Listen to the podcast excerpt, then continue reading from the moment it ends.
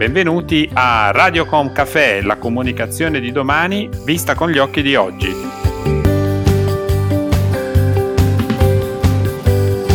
Benvenuti a una nuova puntata di Radiocom Café, la comunicazione di domani vista con gli occhi di oggi. Sono Roberto Botto, CEO del gruppo Libera Brand Building e oggi prenderemo caffè in compagnia di Davide Neri, Head of Media and E-Commerce di Asbro, azienda leader nel mondo dell'intrattenimento e del giocattolo. Benvenuto Davide. Grazie mille Roberto. In questi mesi di lockdown i bambini sono stati la categoria più coccolata e al contempo quella più dimenticata. Quali sono state le iniziative con cui Asbro ha mantenuto il contatto con i bambini di tutto il mondo? Ah, guarda, è una domanda sicuramente molto interessante. Il, partiamo dal contesto solito, diciamo, il contatto che noi abbiamo con, con, i nostri bambini solitamente è un contatto che principalmente arriva attraverso i mezzi di comunicazione e il modo in cui comunichiamo a loro. In realtà in questo periodo noi abbiamo deciso di eh, concentrarci sui genitori, quindi affrontare la situazione da un punto di vista diverso, concentrarci su di loro e supportarli affinché loro dedicassero il giusto tempo e le giuste attenzioni ai, ai bambini eh, e ai figli che con ogni probabilità erano a casa con loro a lavorare e a giocare. No?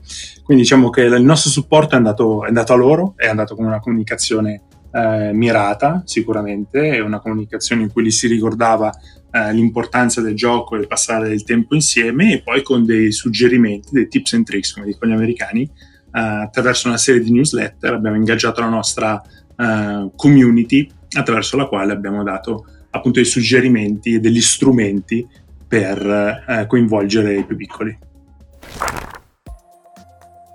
Il settore dei giocattoli, come molti altri, ha dovuto fermare la vendita tradizionale.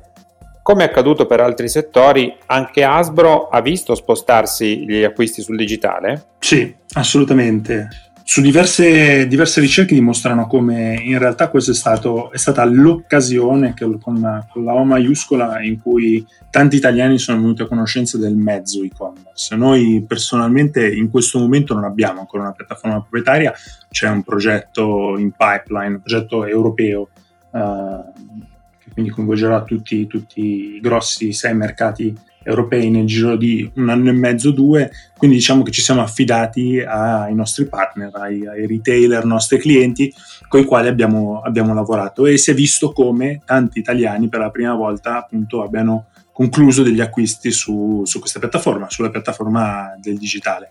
Sicuramente c'è stata diversa confusione su quello che eh, era invece il canale più tradizionale e mass market, diciamo. Sai, tanti, tanti piccoli negoziati si sono trovati costretti a chiudere da un giorno all'altro, mentre il mass è stato preso un po' da questa uh, onda di confusione che c'è stata soprattutto all'inizio, per cui non, sa- non, si sapeva se potessero vendere o meno articoli di prima infanzia e di uh, giocattoli principalmente. Infatti, se vi ricordate, tanti negozi avevano addirittura interi scaffali eh, sigillati, diciamo comunque eh, sprangati per non permettere l'acquisto, no?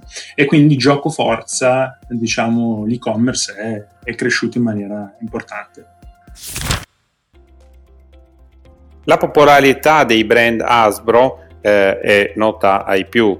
Avete dei brand davvero importanti, tra cui Monopoly, Transformers, Power Rangers, Peppa Pig e sempre di più questi brand vivono nella convergenza tra reale e digitale.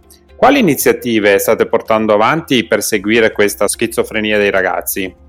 Ma guarda, eh, sicuramente, mm, sicuramente vabbè, l'offerta, l'offerta digitale, l'offerta digitale diciamo, è un'offerta che sta, sta crescendo e sta acquisendo importanza anche, anche, per noi. Tanti sono i videogiochi che sono usciti negli anni, videogiochi e app, eh? app mobile eh, che sono usciti negli anni eh, legati ai nostri, ai nostri, titoli, ai nostri brand e tante quelle che usciranno anche nei, negli anni a venire. Sicuramente una fetta importante la ricopre per esempio tutto il mondo degli sports, per cui giusto per citarne uno, Magic the Gathering, il nostro brand storico che ormai ha quasi 30 anni di storia, è un brand che si sta spostando si è già spostato sulla piattaforma online e quindi ha uh, già fatto, come dire, ingresso, il suo ingresso all'interno del mondo degli sports, però quello che io penso, eh, e soprattutto ne è una testimonianza, è una dimostrazione questo periodo di lockdown, mi piace pensare ai giochi, soprattutto ai giochi in scatola, eh, però ai giochi in generale come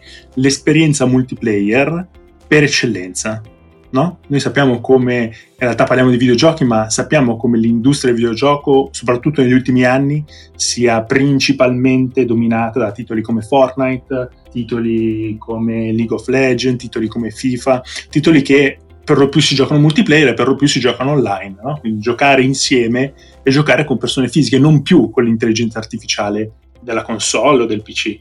Uh, beh, il gioco, il gioco, se ci pensi, fa questo, cioè l'uomo è è un animale che, come dire, è fatto per vivere all'interno di una società, il gioco altro non è che espressione di questo, di questo suo essere, perché all'interno del gioco vengono raggiunti obiettivi, vengono dati dei task, ci sono delle responsabilità e sicuramente, eh, come ti posso dire, ci si trova ad affrontare versioni semplificate di quelle che sono situazioni reali e per me quindi il gioco altro non è che l'espressione massima di quel multiplayer eh, online che tanto va di moda ultimamente. Proprio la, fu- la, fruizione dei contenuti ha raggiunto picchi in- inimmaginabili durante la quarantena. Pensi che le nuove generazioni abbandoneranno il giocattolo o c'è ancora speranza? E in particolare che ruolo avrà in futuro?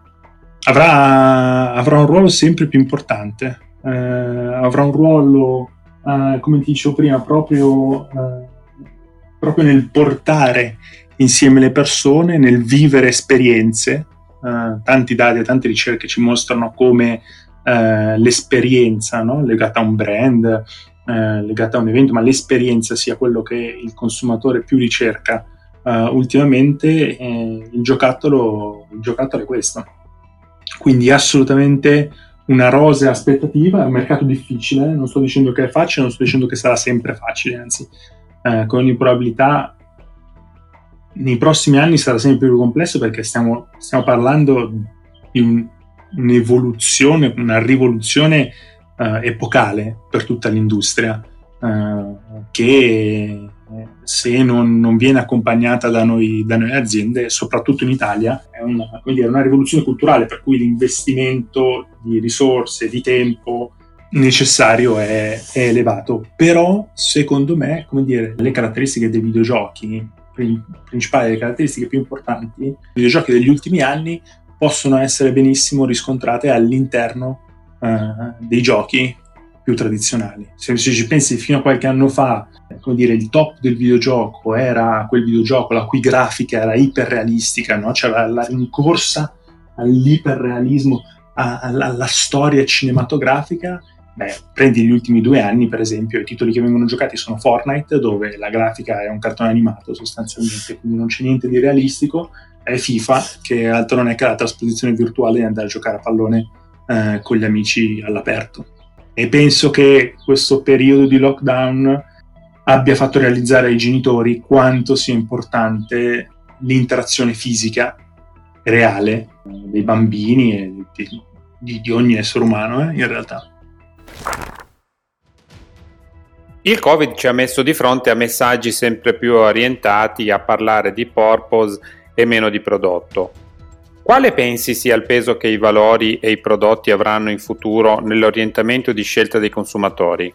Uh, onestamente mm, faccio, faccio, difficoltà a rispondere a questa domanda, nel senso che non, noi non, non, rientriamo all'interno di, di, quel gruppo di aziende che passami il termine, non vuole essere critico con, e, e polemico con nessuno, però come dire, non rientriamo in quel gruppo di aziende che è salita sul carrozzone dell'andrà tutto bene, no? Siamo forti, siamo italiani, noi crediamo in noi stessi e poi bam, ti piace una macchina, oppure bam, ti piace uno yogurt. Uh, noi semplicemente il messaggio che abbiamo dato ai genitori è un messaggio di positività, cioè cerca in questo momento comunque molto difficile, cerca di ricordare quali sono quei momenti che ti portano gioia, sono i momenti che vivi con i tuoi figli e noi siamo qui per aiutarti a, a vivere quei momenti. Quindi lato nostro, lato nostro in realtà la comunicazione non, non, cambierà, è sempre stata una comunicazione di questo tipo, e, e, sempre più continueremo a parlare dei nostri valori, delle cose in cui crediamo. Noi sono diversi anni ormai che parliamo anche ai genitori, non più solo, solo ai bambini. Sicuramente bambini, sai, noi comunque il 70% del nostro investimento in media vanno al target, alla audience dei bambini. Comunque, sai, essendo una, un'azienda di giocattoli, come tutte le aziende di giocattoli, noi abbiamo una doppia audience, no? I bambini che sono quelli che poi giocano, i genitori che sono quelli che in realtà pagano, quindi vanno convinti gli uni e gli altri in maniera, in maniera assolutamente diversa. Quindi se sui bambini siamo sempre andati sempre andremo sul prodotto, quindi quanto è bello giocare con questo, questo gioco e perché tu dovresti giocare con, con, con i tuoi amici, ai genitori invece cerchiamo, parlare, eh, cerchiamo di parlare su, a proposito di quelli che sono i valori in cui crediamo e quello che vogliamo trasmettere con, con i nostri prodotti e le esperienze che vogliamo fare vivere a loro e eh, ai loro figli. Noi abbiamo già, abbiamo già, cominciato a farlo e continueremo sempre più, ma al di là di eh, lockdown o trend di, di altre aziende. Credo sia, il, credo sia il modo più corretto sul medio-lungo termine. Sicuramente nel breve porta più successo un, uh, uno sconto, una comunicazione di una promozione o di feature molto particolari, però sul, sul, lungo, sul lungo, devi parlare, devi parlare di, di, di, quello in cui credi e dei valori che, che promuovi, secondo me, per avere un, eh, dire, un riscontro più, più importante dal, dal tuo pubblico. No? Come, come, come, dice Simon Sinek, start with why. Quindi comincia col comunicare quello in cui credi e poi quello che vendi arriverà dopo. È indiscusso che siamo di fronte a un dopo Covid di cui sentiremo gli strascichi sulla dimensione economica ma anche su quella emotiva. Pensi che Asbro dovrà modificare qualcosa della propria strategia di comunicazione per andare incontro a questa nuova sensibilità? Asbro ha, ha, già modificato tanto, nel senso che, comunque beh, la prima parte dell'anno noi nel giro di una settimana siamo passati dal, passami il termine, sai, soprattutto all'inizio quando ancora non si sapeva la gravità, eh, siamo passati da un essere positivi della serie, beh dai, male che vada comunque i bambini passeranno un paio di settimane in casa, guarderanno un paio di settimane di televisione in più, e quindi il nostro messaggio sarà ascoltato da più bambini. In realtà nel giro di una settimana, una settimana e mezza siamo passati attraverso altre due o tre fasi per cui alla fine ci siamo ritrovati nella, nella, nella posizione di cancellare fette importanti di, eh, di, investimenti e di media per essere più forti poi nella, nella season del Q4 che è la season del Natale eh, soprattutto nel giocattolo che è un'industria fortemente sbilanciata su Su settembre, da, da, settembre a dicembre. No? È un po', è un po navigare, navigare, a vista, credo, per, per, tutti noi.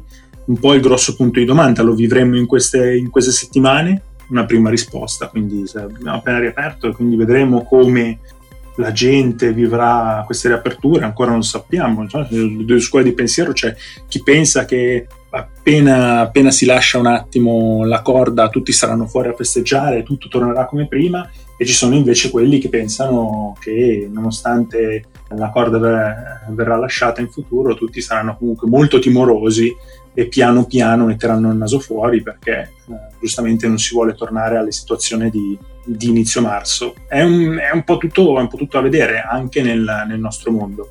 Quindi i prossimi due mesi sono fondamentali, sono fondamentali per prendere scelte importanti sul, sul, Q4, quindi sulla stagione natalizia di quest'anno, e poi lì sarà il vero momento in cui si capirà se, se è cambiato qualcosa o meno.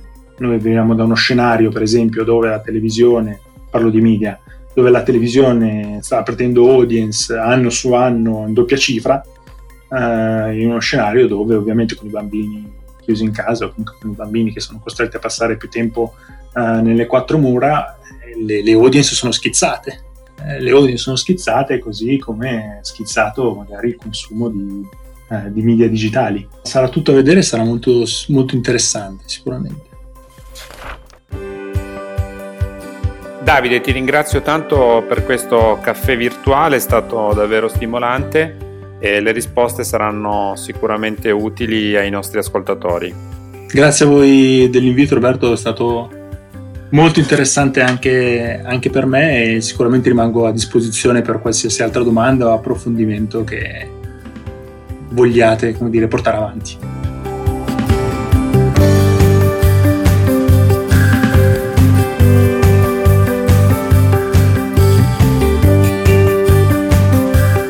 Si conclude qui questo episodio di Radiocom Café, il canale podcast del gruppo Libera Brand Building. Se avete piacere di ascoltare altri racconti potete collegarvi a radiocom.café, Spotify, Spreaker, Google Podcast e Alexa.